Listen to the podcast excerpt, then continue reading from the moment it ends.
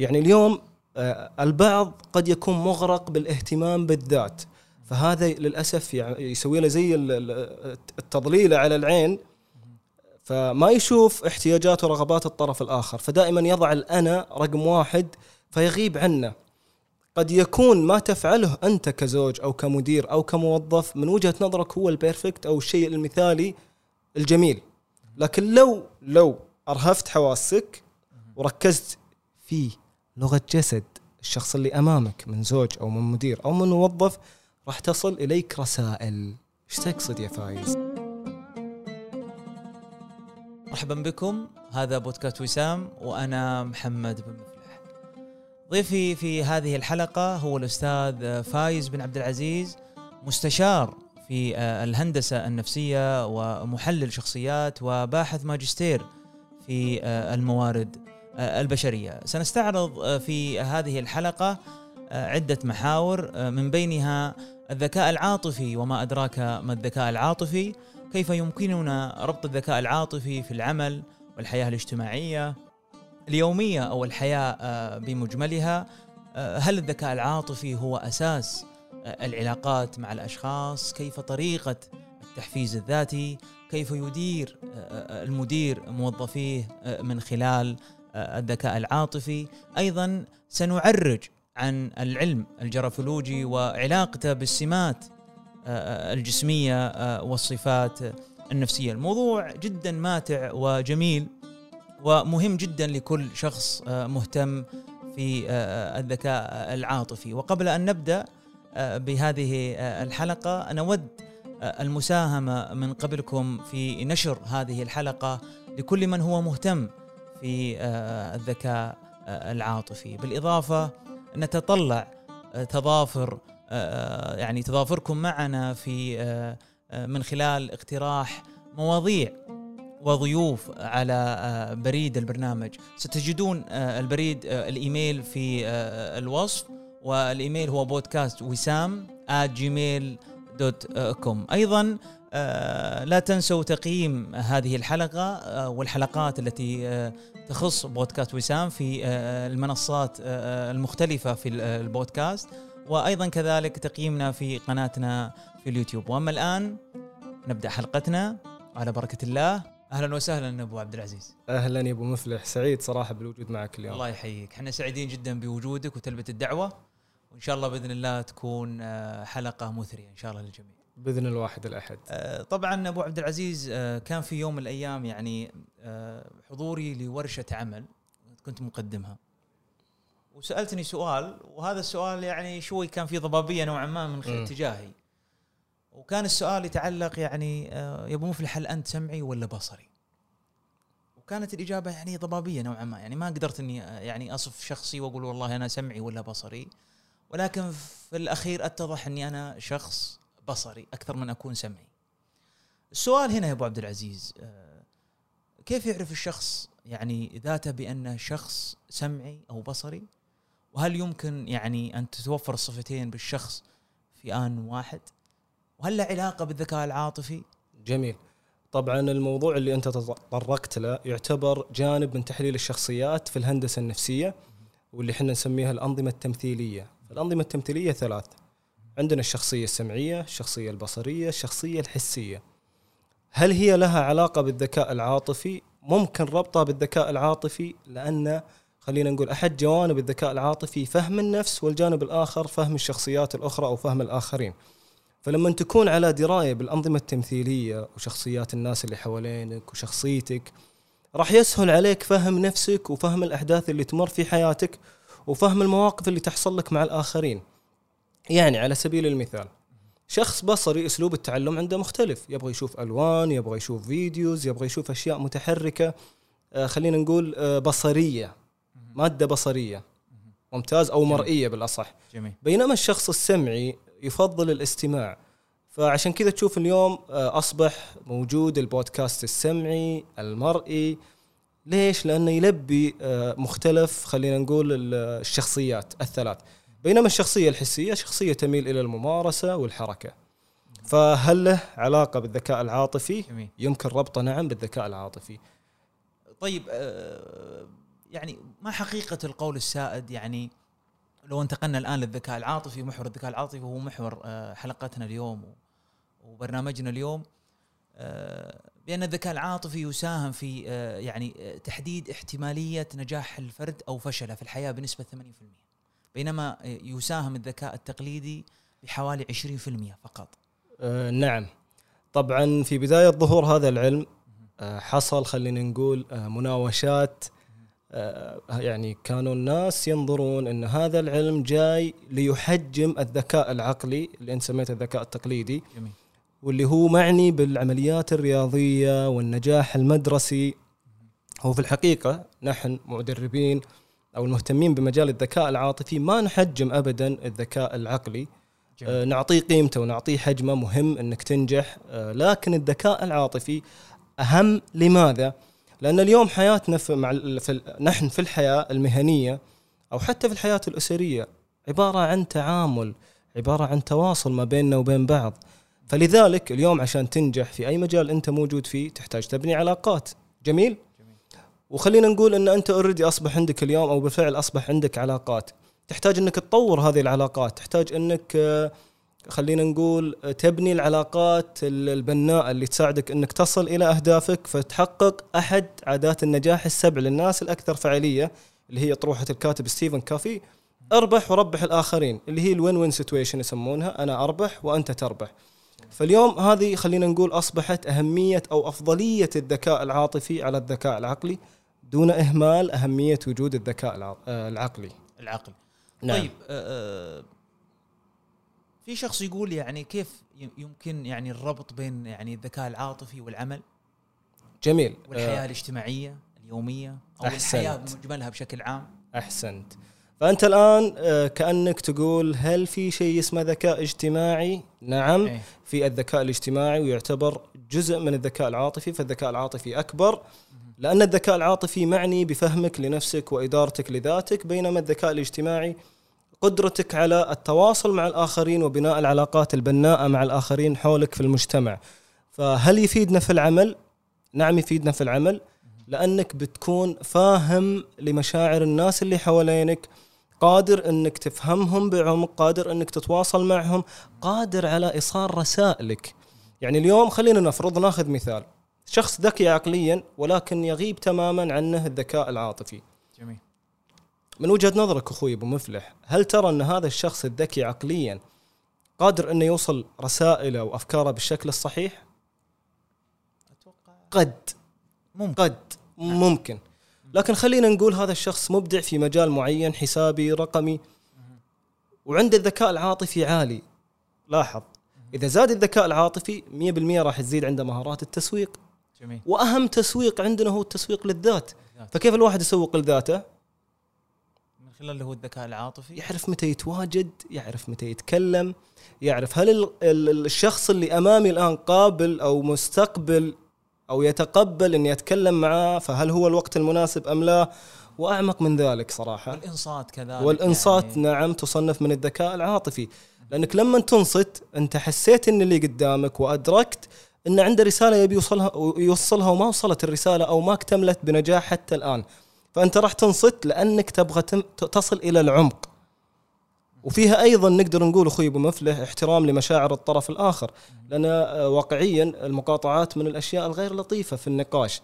فنعم الإنصات جزء من الذكاء العاطفي. نعم ال- ال- الذكاء العاطفي يساعدنا على النجاح في العمل سواء كنت موظف أو كنت رئيس أو مرؤوس خلينا نقول. طيب يعني آه، آه، معنى كلامك يا أبو عبد العزيز يعني الذكاء العاطفي هو أساس العلاقات مع الأشخاص وحبهم لنا. أه، تقدر تقول يس نعم. أها. طيب كيف كيف يزداد هذا الحب من خلال الذكاء العاطفي؟ أنا الآن مع صديق مع الزوجة مع الأبناء مع الأصدقاء مع الزملاء في العمل مع المدير على سبيل المثال.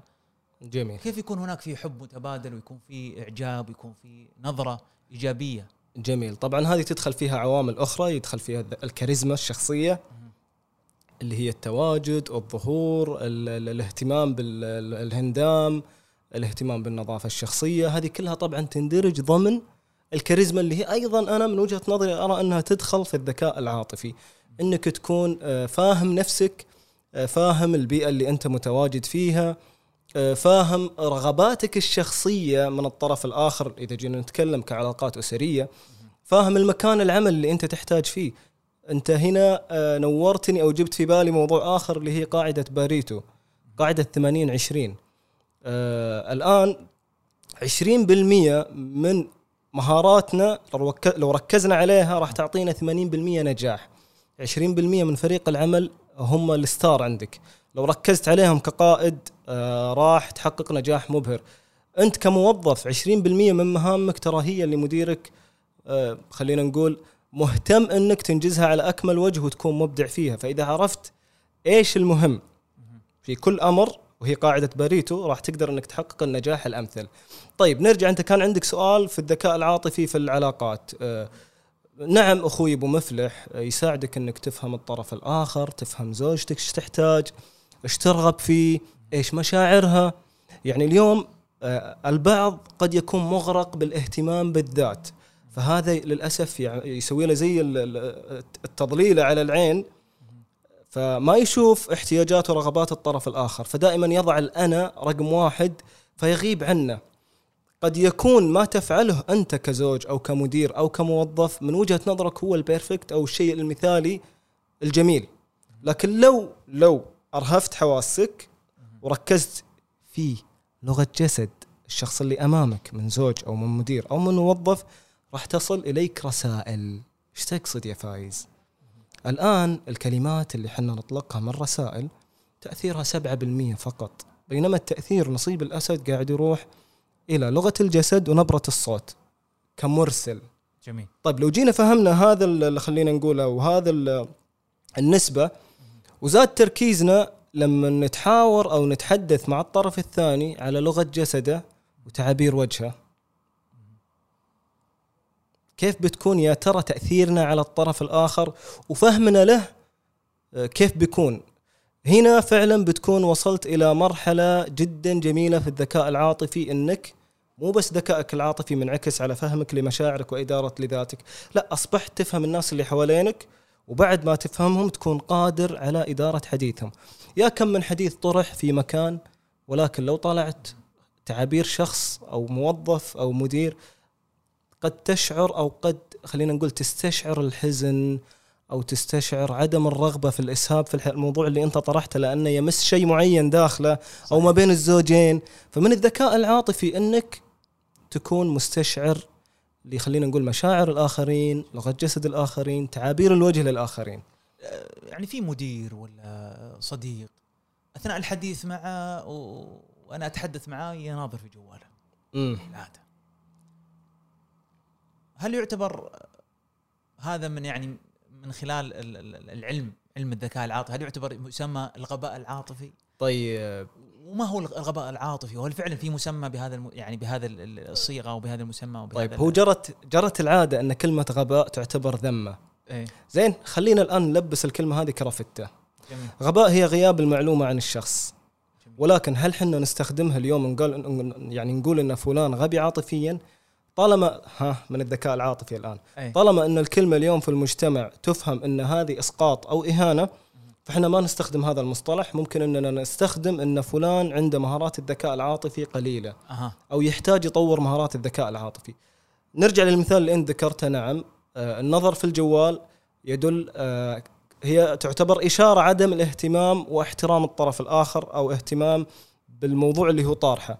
فالشخص الذكي عاطفيا حتى في حال في حال سهى ومسك الجوال بتشوفه منتبه إلى تعابير وجهك إن أنت تضايقت صحيح قفل الجوال ورجع آه، انخرط معاك في الحديث مرة ثانية.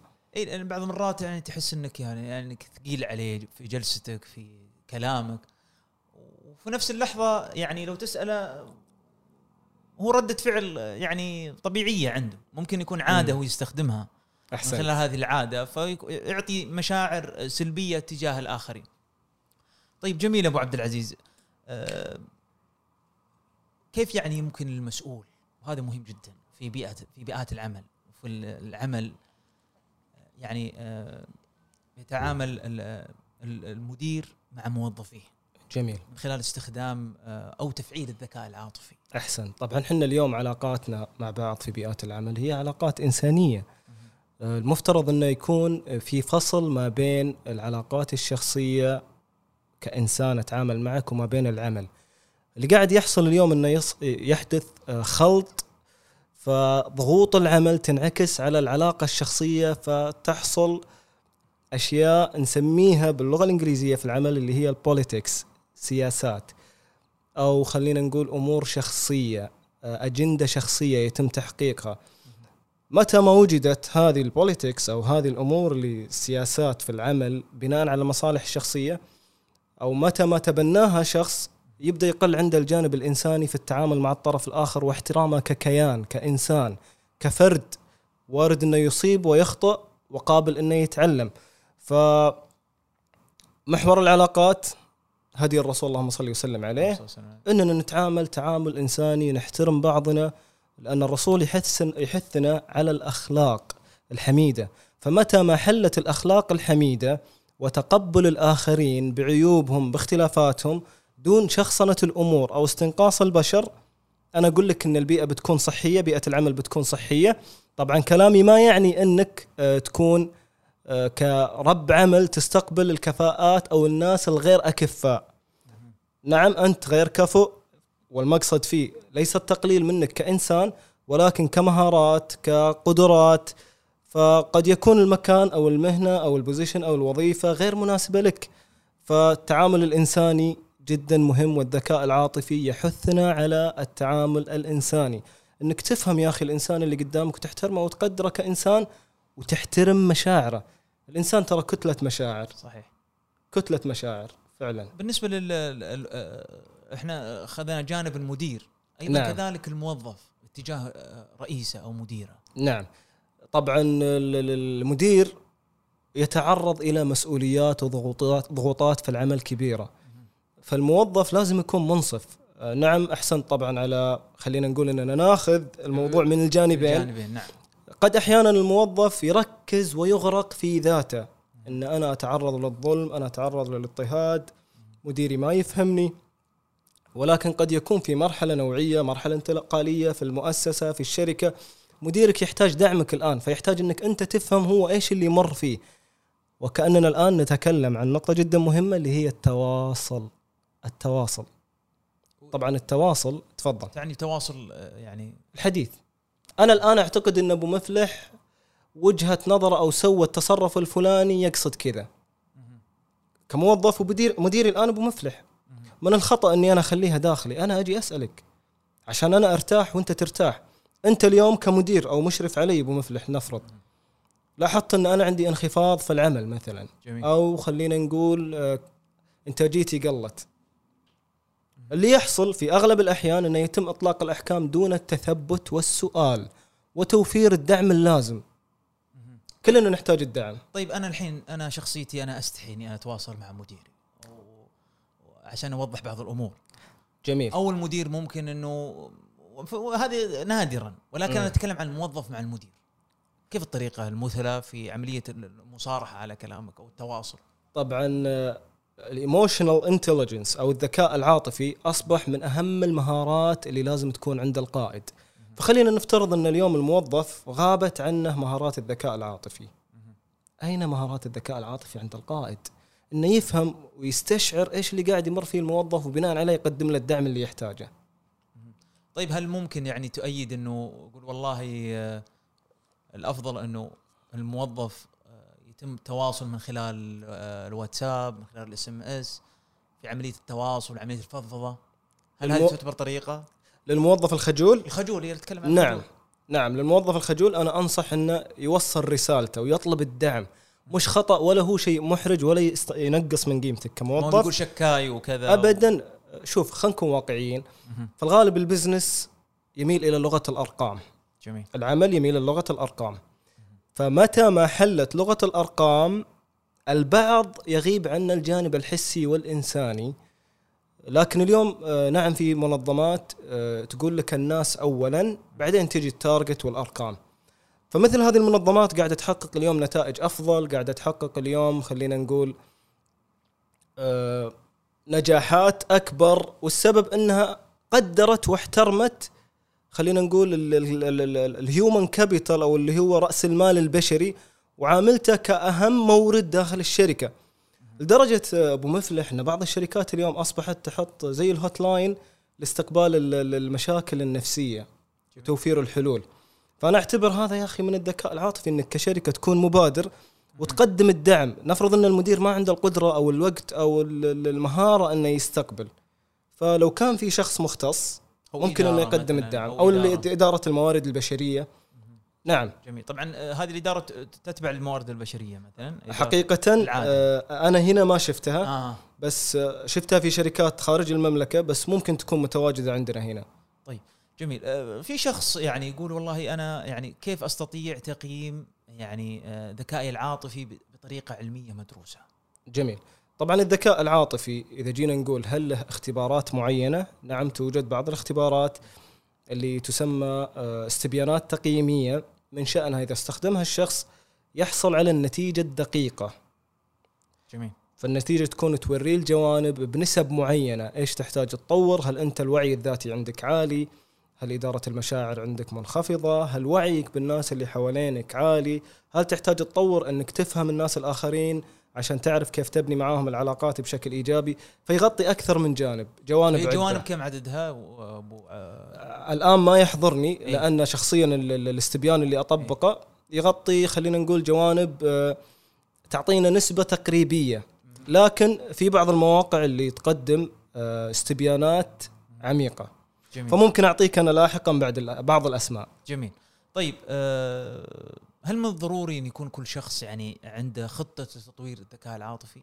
تكون خطة مرسومة؟ نعم نعم طالما في بداية حديثنا آه، اتفقنا أنا وأنت أن الذكاء العاطفي يساعدنا على أننا ننجح نكون علاقات آه، نرتقي بالمناسبة أبو مفلح الذكاء العاطفي طالما أنه يساعدنا على فهم مشاعرنا فمعناته طبعا إحنا بشر جميل. والبشر طالما أننا بشر وارد أننا نزعل وارد أننا نقلق صح؟ صحيح. الذكاء العاطفي من جزء من مهارات الوعي الذاتي. أنا الآن زعلان أنا الآن قلقان. فبالتالي أنت راح تأطر وتحجم المشاعر اللي أنت تمر فيها. فبالتالي راح تكون أقرب إلى النجاح. ليش؟ لأن لو أسهبت في المشاعر السلبية آه، قد مو قد راح تحرم نفسك من نجاحات عدة. يعني يا كم شخص خسر وظيفته بسبب الغضب. يا شم يا كم علاقات هدمت بسبب لحظة غضب. لكن لو زاد عندنا الذكاء العاطفي إن أنا الآن غضبان كزوج ما احتاج اتواجد في البيت. أنا الآن كموظف أمر في مرحلة ضغط نفسي فأحتاج إني آخذ إجازة أرتب نفسي فيها وأرجع بأداء أفضل.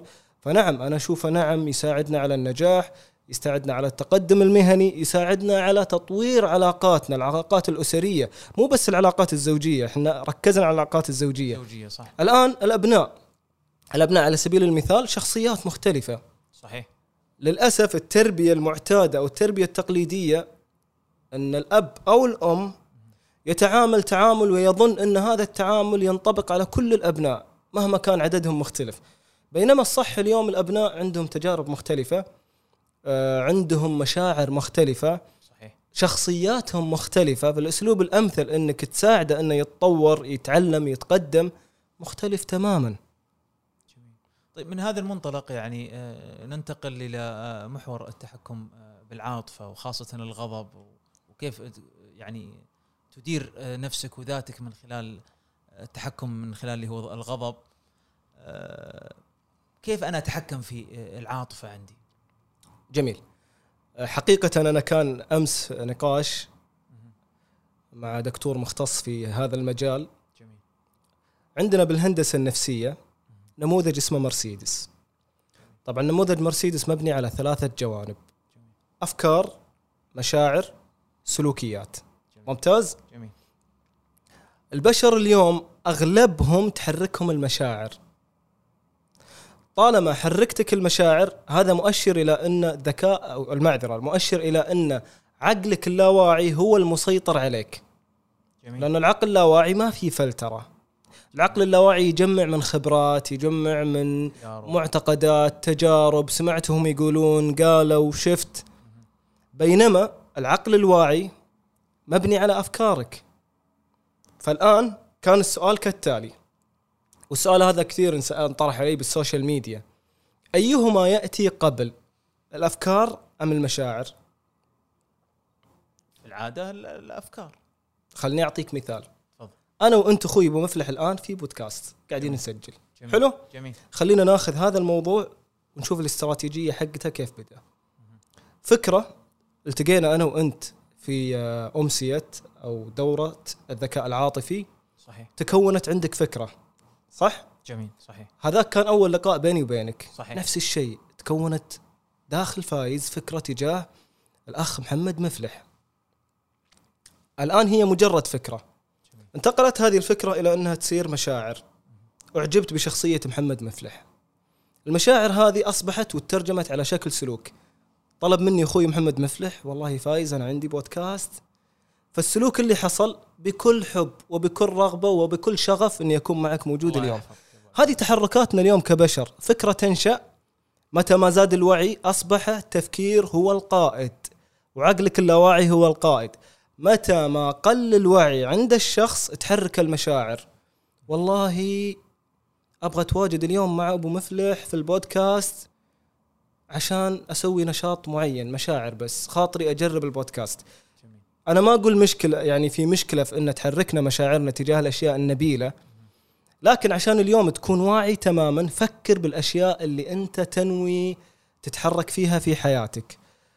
وهذا هو اللي خلينا نقول الفرق ما بين الناس الواعية وغير الواعية كيف يتحركون؟ هم يتحركون تماما تحركهم مشاعرهم ولا المشاعر قد توجد ولكن موجود العقل عشان يؤدي إلى وجود سلوك متوافق مع الأفكار والمشاعر؟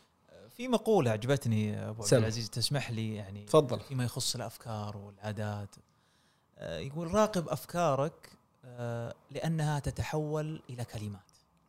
وراقب كلماتك لأنها تتحول إلى أفعال. جميل. راقب أفعالك لأنها تتحول إلى عادات. وراقب عاداتك لأنها تصنع مصيرك. وهذا آه، دليل على كلامك أستاذ فايز.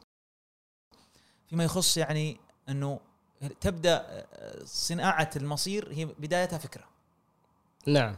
وما أدري هذه الفكرة تكون إيجابية سلبية لا سمح الله. أحسنت. فكيف الإنسان إنه يكون دائما فكره سلبي؟ حلو. كيف الآلية المثلى لل إحنا نكون فكرنا إيجابي بدل ما يكون سلبي؟ طيب حنا خلينا ناخذها من البداية ونتدرج حلو؟ الأساس عندنا أصبح الآن الفكرة. جميل. كيف نيجي نحلل في الهندسة النفسية الفكرة؟ كالتالي الفكرة اليوم تنشأ حسب معتقد. أنا أعتقد إن الشيء الفلاني مفيد لي. الرياضة مفيدة. معتقد ناشئ.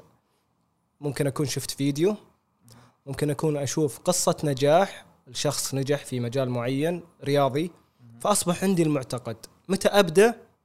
ما أعرف. بس إن المعتقد موجود. إيماني إن الرياضة شيء جميل.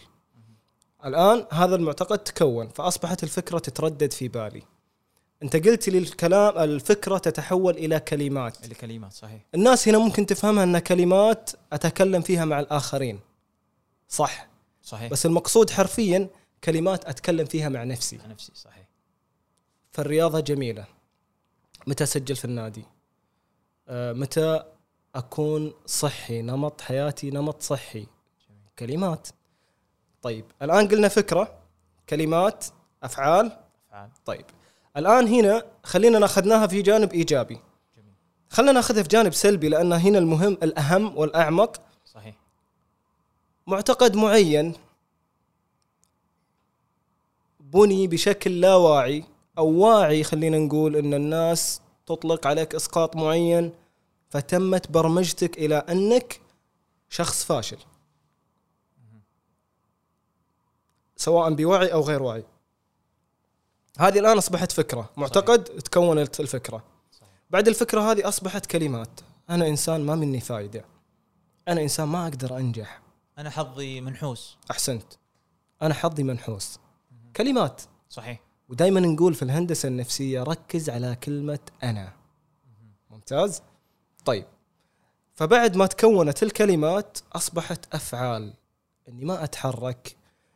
ما أحاول أطور نفسي ما أحاول أطور علاقاتي أتعرف على ناس جدد ناس عقليات ممكن إنها تفيدني تثريني لأن أظن إني فاشل وهذا المحيط ما يتوافق راح يرفضوني. فهذه كلها أفعال.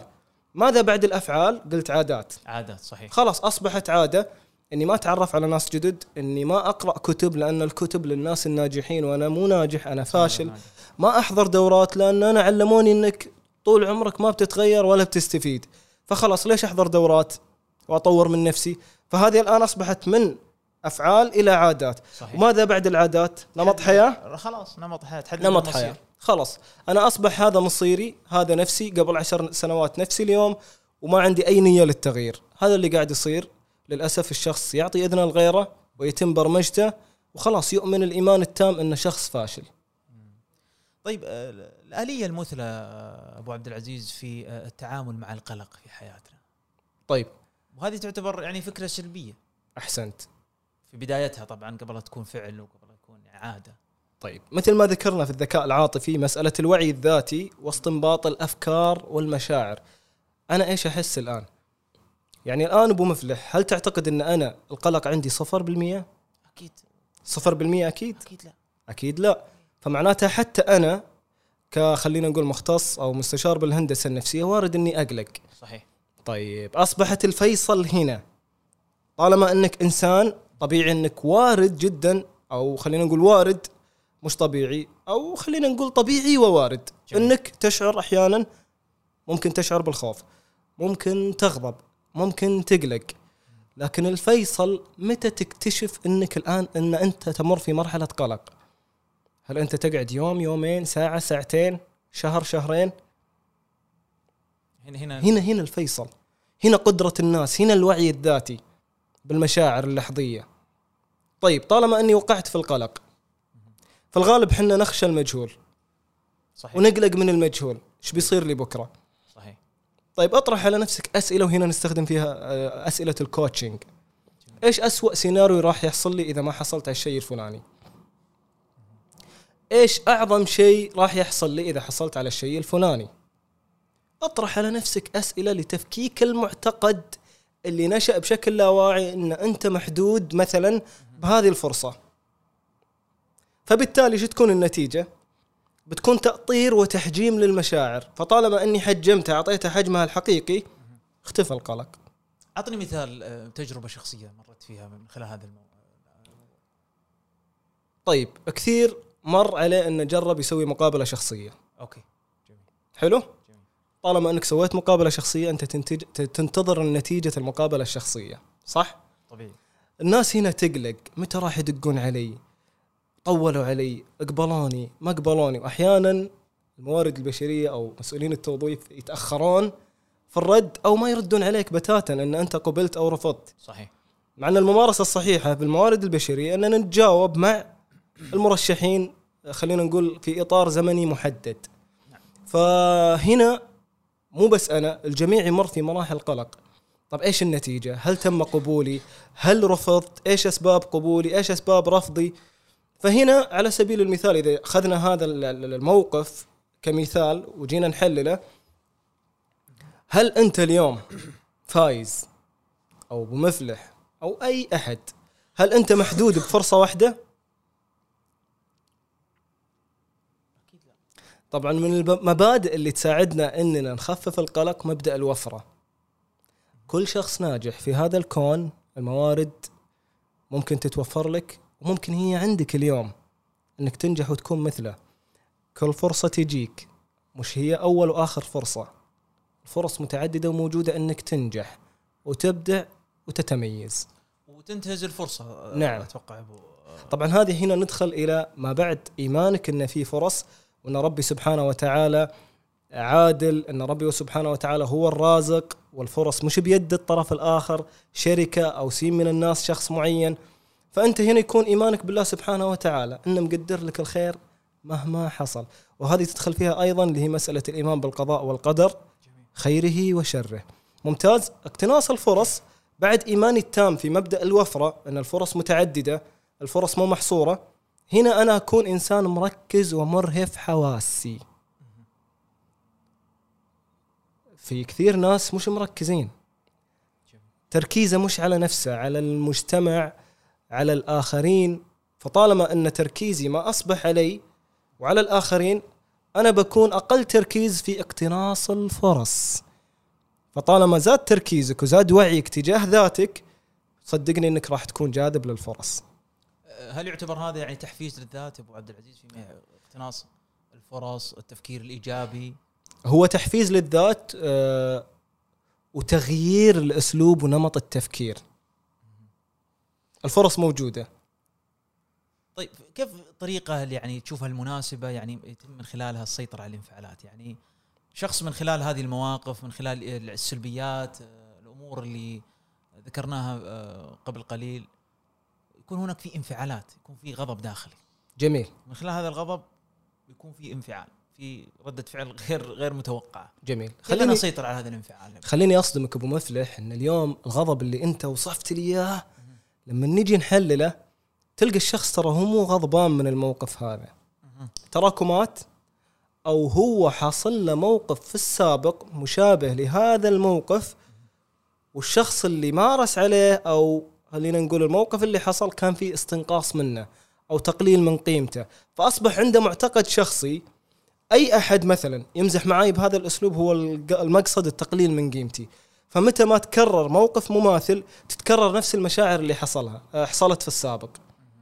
فيكون في زي خلينا نقول اللوب تكرر تكرر المشاعر متى ما حدث هذا الموقف. طيب الآن كيف نقدر خلينا نقول الانفعال نخففه؟ متى ما الشخص زاد وعيه الذاتي زاد حديثه مع نفسه في ناس ترى إن حديث مع النفس غلط. بالعكس تكلم مع نفسك. افهم أنا ليش أنا ليش غضبان الآن؟ بتلقى أنت النتيجة بتلقى الجواب. لأنه مزح معاي مزح لا يليق فيني. طيب ليش ما يليق فيني؟ لأني أحس إنه يقلل من قيمتي. طب هل هو فعلا يقلل من قيمتي ولا هو من الناس اللي مزحه كذا؟ خليني أروح أتكلم معه. يعطيك العافية. أنا إنسان ما أتقبل النوع هذا من المزح بكل بساطة حتى في العلاقات الزوجية حتى في علاقات الأصدقاء حتى في علاقات العمل. أنا تعجبني مقولة بقولها لك باللغة الإنجليزية وبترجمها. توك تقرا نحن نتحدث لننمو. عشان تنمو العلاقة عشان تكون واضحة معتقداتي عند أخوي أبو مفلح وأفهم معتقدات أبو مفلح أحتاج أتكلم معاه. أنت تعاملت معي التعامل الفلاني. إيش تقصد؟ أنا أدرك إن خلينا نقول التعامل بهذا الأسلوب يحتاج وعي متقدم في مشاعرك ومشاعر الطرف اللي قدامك. فخلينا نبسطها للناس اللي مو قادرة تسيطر تماما على انفعالاتها. الرسول اللهم صل وسلم عليه إيش وصانا؟ يعني تكلم عن الغضب بأكثر من جانب ليس الشديد بالصرعه إنما الشديد الذي يملك نفسه عند الغضب. واحد. وحديث الأعرابي اللي جاء للرسول وتكلم معاه ثلاث مرات. أوصني أوصني أوصني. شو اللي كرره؟ لا تغضب, لا تغضب. حلو؟ صحيح. فإذا جينا شفنا الهدي النبوي الرسول اللهم صل وسلم عليه يوصينا بعدم الغضب. جميل؟ طيب هل في ممارسات إذا بديت أطبقها بتقل حدة غضبي. نعم. في حاجة نسميها بالهندسة النفسية كسر الحالة. في تقنيات تطبق في الهندسة النفسية لدعم المستفيد أو العميل لتغيير استراتيجيته في تفكير معين نحتاج نكسر الحالة. فأنت الآن في حالة غضب. أيضا الرسول وصانا عليها اللهم صل وسلم عليه. واقف اقعد. قاعد أوقف. شو اللي قاعد يصير؟ غير نمط بالضبط. فأنت زي ما تقول تكسر حالة التفكير اللي أنت تمر فيها. هي مشاعر الآن مشاعر الغضب لكنها ناشئه عن فكرة. تم تهميشي. دخلت في مكان معين فلان من الناس حاط ايربودز في إذن اليمين أو سماعات في إذن اليمين. وأنت دخلت من اليسار. وسلمت وما رد عليك. ما سمع. وأنت ما شفت السماعات في إذن اليمين. همشني صح؟ وارد جدا إن المشاعر أو الفكرة اللي تيجي ببالك تم تهميشي. شو المشاعر اللي بت... أحسن سوء ظن. شو المشاعر اللي بتنتج من هذه الفكرة؟ غضب غضب. انفعال. انفعال صحيح. هذا هذه هذا اللي قاعد يحصل. طبعا في ناس بعد ما تنشأ الفكرة همشني ينشأ الشعور الغضب في ناس تكمل السلسلة سلوك. يروح يعني يبدأ يتكلم معاه يسقط عليه أسقاطات. فهنا نستخدم نموذج مرسيدس. أفكار تسبب وجود المشاعر المشاعر تسبب وجود السلوكيات. فالآن إذا قدرنا إحنا اليوم إن نرتب أفكارنا ونضع سبعين عذر للطرف الآخر ونتكلم ونسأل صدقني راح نقدر نسيطر بنسبة كبيرة على مشاعر الغضب والانفعال يعني في أشخاص يعني آه، يكون مثلا في بيئة العمل مع زملائه ويجي واحد من الزملاء مثلا يقول لك كلمة غير جيدة وضحك يعني زملائك الباقيين على هذه الكلمة آه، وان ضحكت معاهم. وجات في خاطرك. ما قدرت إنك تصارح زميلك. وجلست معك فترة. ممكن إنك تروح من عملك وتروح. لبيتك بعدها بيومين ثلاث أيام ترجع لك الفكرة مرة أخرى. وش الطريقة المناسبة إني أنت ذكرت إنه لابد إني أصارح وأتكلم؟ واقول والله ترى انت أخطأت أو أنت جميل. يعني في أشخاص لا يستطيعون يعني يتحدثون أمام الآخرين. جميل. هل في طريقة أخرى؟ حلو. أنت الآن ذكرت إن نشأت فكرة. فأنا الآن أسألك سؤال كالتالي. بعد يومين ثلاث أيام اللي موجودة فكرة ولا مشاعر؟ بتكون أكيد مشاعر. مشاعر صح؟ طيب عشان نجي نفكك هذه المشاعر نطرح سؤال عشان نغير الفكرة. مهم. لأن أنت نشا عندك معتقد انه يقصد يقلل من قيمتي. فأنت أسأل السؤال التالي. هل فلان لما مزح معاي المزحة الفلانية أمام الملأ أو أمام الزملاء هل هو يقصد يهيني يقصد يقلل من قيمتي؟ راح تطلع بجوابين. إذا لا بتكون قدرت إنك تسيطر على مشاعرك. إذا نعم لأن فعلا في ناس أو في ناس. نمط من الشخصيات تتغذى وتتسلى بأنها تستنقص من الآخرين. صحيح. فإذا كان من هذا النوع آه، حاول إنك توضح الأسلوب التعامل اللي أنت تفضله. مش غلط. راح تسمع كلمة أنت حساس. مش غلط إنك حساس؟ الغلط إنك تعرف إنك حساس وتستحي وتخجل من إنك تعبر عن مشاعرك. مش غلط. في ناس يسكتون أبو عبد العزيز. نعم في ناس كثير تسكت. بعدين تنفجر وانفجار. نعم يعني نعم. انفجاره للأسف وخيمة. أحسنت. فأنا أنصح أي أحد حساس تجاه التعامل في بيئة العمل من البدايات. حط الأسلوب اللي يناسبك تكلم مع الناس آه، مزح معين ما عجبك تضايقت تتكلم. تكلم. لأن ليش؟ أنا أحثك من هذا المنبر. لأن النتيجة أنت اللي بتتضرر. ممكن أنت ما تنام. ممكن أنت تستقيل من مكان معين أو أدائك ممكن ينخفض بسبب كلمة من شخص ما. فتكلم. طيب لا يعني آه، معنى كلامك أبو عبد العزيز آه، يعني محور كلامنا في فيما يخص الذكاء العاطفي. نعم. يعني عندما نجد شخص والله يقول والله الشخص هذا محبوب. الناس تحبه. هل ممكن نقول والله الذكاء العاطفي عنده عالي جدا؟ ويستخدم الذكاء العاطفي؟ حقيقة آه، بعد ما درست الذكاء العاطفي أصبحت أحلل أسرتي جميل. فقعدت أشوف أقرب شخص للوالد. جميل. أحد أخواتي يعني. فقعدت أحلل الذكاء العاطفي عندها بالفطرة. لقيت أن الذكاء العاطفي عندها عالي.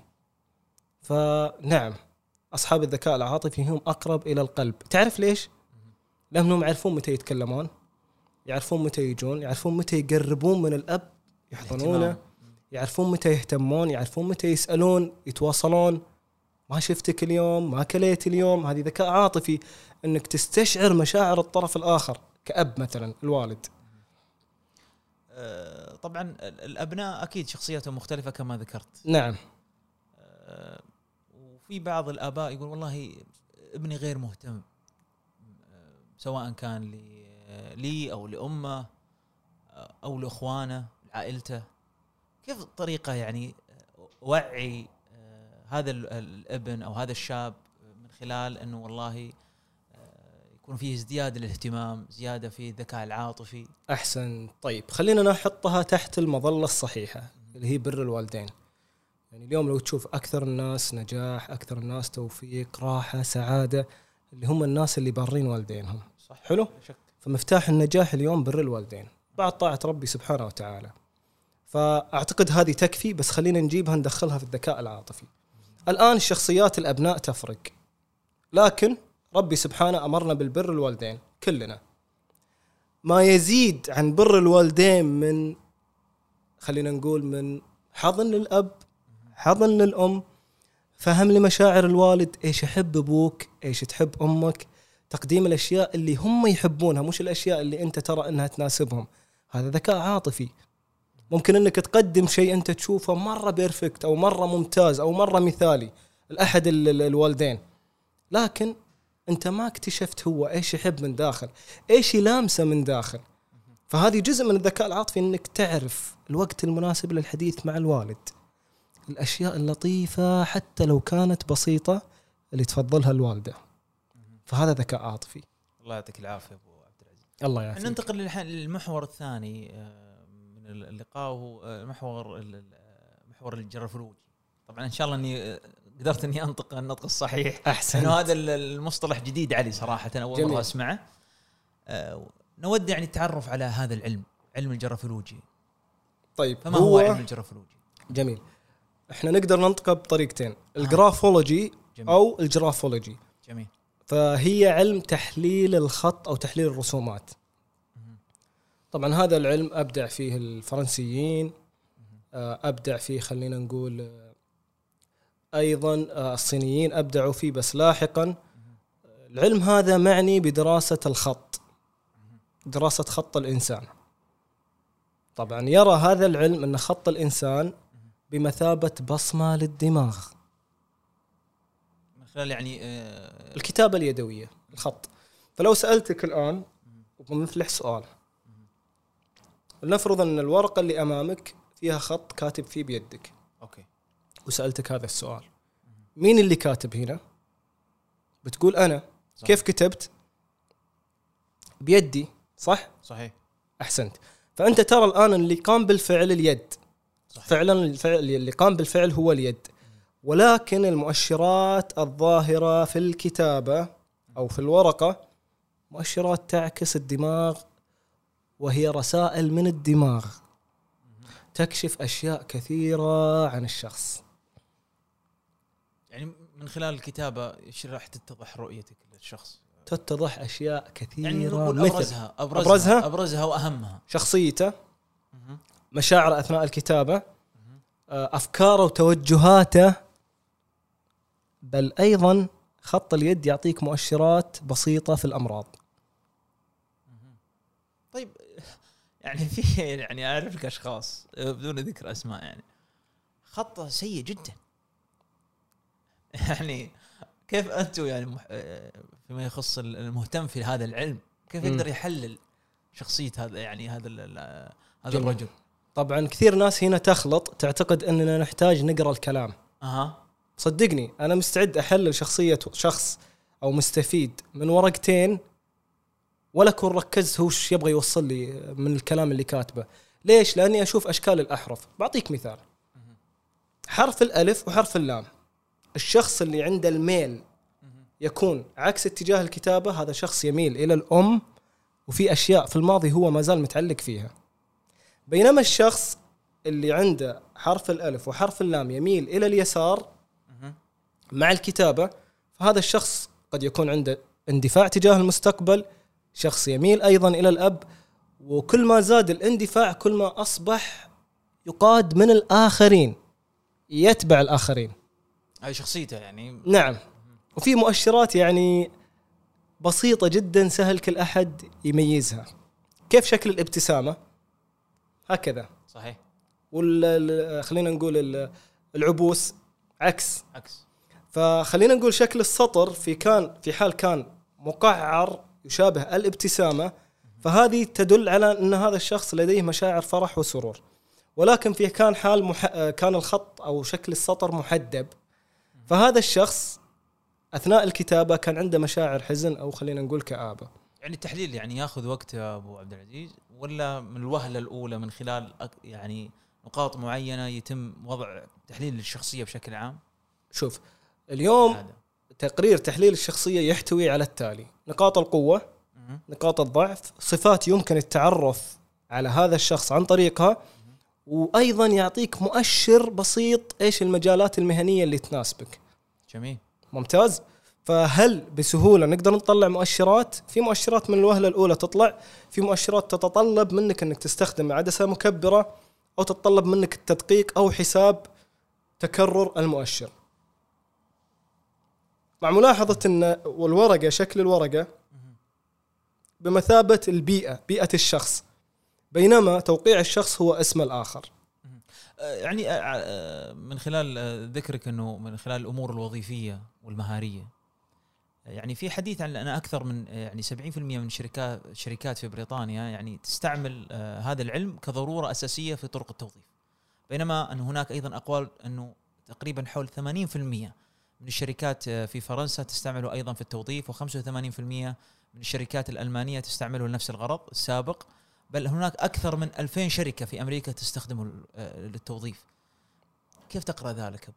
طيب طالما اليوم إحنا كموارد بشرية بحكم اني اعمل في الموارد البشرية في قدرات أو جدارات نتطلب إنها تكون موجودة في الوظيفة المعينة. فبيجونك مرشحين فأنت بتكون عندك معايير للتقييم في المقابلة الشخصية. حلو؟ في أشياء تظهر في الواعي في أشياء ممكن إنك تكون حفظتها قبل لا تيجي للمقابلة وتقنعني فيها. ولكن في أشياء ما نبي نقول تخصصية في البيرسوناليتي في الشخصية أبغاها تكون موجودة عند الشخص اللي يبي يوظفه. فعلى سبيل المثال إذا قلنا نبغى نوظف شخص في البنك أو شخص يم- يمسك العهدة المالية فتحتاج شخص أمين. كتابة الأرقام طريقة كتابة الأرقام تعكس أمانة الشخص تعكس مصداقية الشخص تعكس التزام الشخص أيضا تعكس آه، اتزان النفسي. تبغى قائد أنت اليوم توظف قائد. فالقائد تحتاج شخص متزن نفسيا عشان يدعم فريق العمل ويساعد في نمو المنظمة. في مقولة لطيفة شوي وأعجبتني. يقول لك إن الشخص المعتل أو الشخص المريض نفسيا هو شخص كان المفترض إنه يروح يتعالج. أهمل التعالج أو أهمل إنه يتعالج فوجوده في منصب مدير أو قائد سبب إن كل عدد يعني لا بأس فيه أصبحوا يراجعون مستشفيات نفسية. المستشفى النفسيه فاليوم أنا أنصح إنه يكون موجود اللي خلينا نقول اختبار بعض الوظائف المعينة. في بعض الشركات نعم اليوم تطبق اللي هي ال psychometric assessment اللي هي اختبارات التحليلات النفسية وت- وتقوم خلينا نقول تغطي هذا الجانب. ال graphology يظهر أشياء في اللاواعي. تجاربك السابقة اللي قاعدة تأثر على منظورك اليوم تجاه الحياة. منظورك اليوم أو علاقاتك في البشر. مثلا المسافات ما بين الكلمات ما بين الأسطر تعكس اسلوبك في التعامل مع الآخرين. كيف طريقتك في بناء العلاقات؟ آه، يعني أنا أذكر في آه، موقف آه، حصل لي أنا شخصيا. كنت في دورة تدريبية وكان في أحد ال- الأشخاص أو المدربين متخصص في هذا العلم. جميل. من زمان. وكان يتكلم يقول كل واحد يلا يكتب لي جملة. على أساس أحلل شخصياتكم وأحلل كنت يعني أنا أكتب وكتبوا الزملاء اللي معي في الدورة. وكان في واحد من الأشخاص يعني يكتب ويتهكم. يعني إنه هذا الكلام فاضي. فالحمد لله يعني من حسن الحظ إنه كان في شخص هو اللي تهكم فكان سلط الضوء عليه يعني هذا مم. المدرب. قال خلاص أنا راح أتحداك أنا راح أحلل شخصيتك فقط أنت. مم. فشاهد يعني ال- الورقة اللي معاه وقال لي يعني قال له للجميع إنه في أمرين أمر عام وأمر خاص. أمر خاص أنا ما راح أقول لك قدام الناس. أطلع أنا وياك برا وأعطيك الأمر الخاص. وفي أمر عام راح بعد ما أ- أطلع أنا وياك راح أك- يعني أخبر بها زملائك دخل علينا بعدها. كان يعني الشكل شوي مزعج. يعني كأنه صادف في في أمر معين. الأمر اللي آه، الأمر الثاني اللي تكلم فيه قال أنت عندك مشكلة آه، حادث في الرجل اليسار. نعم. سببت لك مشكلة. يعني حتى قال هل هل الك- الكلام هذا صحيح؟ فقال المدرب أو المتدرب قال نعم صحيح. جميل. فوصل توصل لهذه الدرجة يا أبو عبد العزيز؟ نعم. في خلينا نقول جزئية الأمراض. طبعا إحنا ما ناخذ دور الأطباء بتاتا ولا نشخص. تظهر لنا في الخط نقاط الألم. فيوضح الألم في الجهة الجهة الفلانية مثل ما أنت ذكرت في الموقف. نعم. فظهرت في منطقة طبعا إحنا نعامل الحروف آه، كشكل للجسم. الجزء هذا يختص بالظهر في الرقبة الرأس الركبة. فنعم هي تظهر. أما بالنسبة فيما يخص الأمور العميقة في مجال ال graphology نعم. لدرجة إن ال graphology ممكن أن يظهر ميولات الشخص. فممكن إنك تكتشف إن هذا الطفل أو هذا الشاب اللي في مرحلة البلوغ عنده ميولات جنسية مختلفة أو قد تكون شذوذ. فلذلك علم ال graphology مفيد. تربويا مفيد اسريا مفيد مهنيا مفيد حياتيا لتوجيه الشخص. لأن هذه رسائل لا واعية. قد تكون أنت مش عارف عن نفسك. قاعد تمارس سلوك غلط ما أنت عارف السبب وما اكتشفت نفسك خصوصا في العمر اللي أنا ذكرته لك. فنعم العلم عميق جدا ويظهر أشياء يعني جدا جدا جدا عميقة. على الصعيد الشخصي يا أبو عبد العزيز أنا ودي أعرف آه، سبب ميولك للتخصص. سواء كان الذكاء العاطفي أو الهندسة النفسية أو أيضا ال- العلم ال- البيولوجي. يعني جميل. إيش اللي خلاك أكيد في أحداث آه، خاصة حصلت. نعم. هو بعيدا عن الأحداث لو نرجع لحديثنا قبل شوي تكلمنا عن مسألة استغلال الفرص أو التركيز وفهم الذات والوعي الذاتي. فبرجع معاك الآن في الذاكرة إلى عام 2011 في ذاك الحين كنت في مرحلة البكالوريوس في كلية الجبيل الجامعية. كنت أدرس تخصص نظم معلومات الإدارية. فكان عندنا مادة ما أذكر عنوان المادة بس كانت في اللغة العربية. وكان مطلوب مننا أننا نحضر موضوع معين نتكلم فيه. في ذاك الحين أخذت أحد كتب الدكتور إبراهيم الفقي. كانت الفكرة إنك تلخص موضوع معين وتطلع تلقيه أمام الملأ. في ذاك الحين اخترت موضوع الثقة بالنفس ولغة الجسد وكيف حديث الذات ممكن ينعكس عليك وأذكر كيف كنت أقول أرفع كتفك أيوة. وتكلم حتى لو كنت خايف اللي حوالينك. ما بيحسون فيك وأنت بترسل نفسك رسائل تدعمك أنك تثق بنفس بنفسك أكثر. جميل. حلو؟ قدمت هذا الشيء أو خلينا نقول ال- تجربة؟ الواجب اللي كان مطلوب مني وانتهى الموضوع. جميل. انتهى تماما. بعدها بسنة في عندنا مادة اللي هي علم النفس الصناعي Psychology جميل في ذاك الحين اكتشفت إني أحب علم النفس الصناعي المرتبط بالمهنة، العلاقات البشرية، التعامل مع الآخرين، حسيت ان في ميول. أيضا هذه كانت ثاني مؤشر ولكن أهملته. ما اقتنصت الفرصة. ما كنت مركز للدرجة اللي أكتشف إن أنا ميولي هنا في في علم النفس أو في إدارة السعادة أو في الذكاء العاطفي. فاللي حصل بعدها مضيت. مادة خلصتها أخذت فيها معدل جيد جدا أو ما أذكر ممتاز وخلاص نسيتها دارت الحياة دارت الحياة جاتني فرصة وظيفية للعمل كأخصائي تدريب في أحد الشركات وبديت مهمتي كموظف أخصائي تدريب أمارس التدريب طبعا هنا كانت مجرد وظيفة.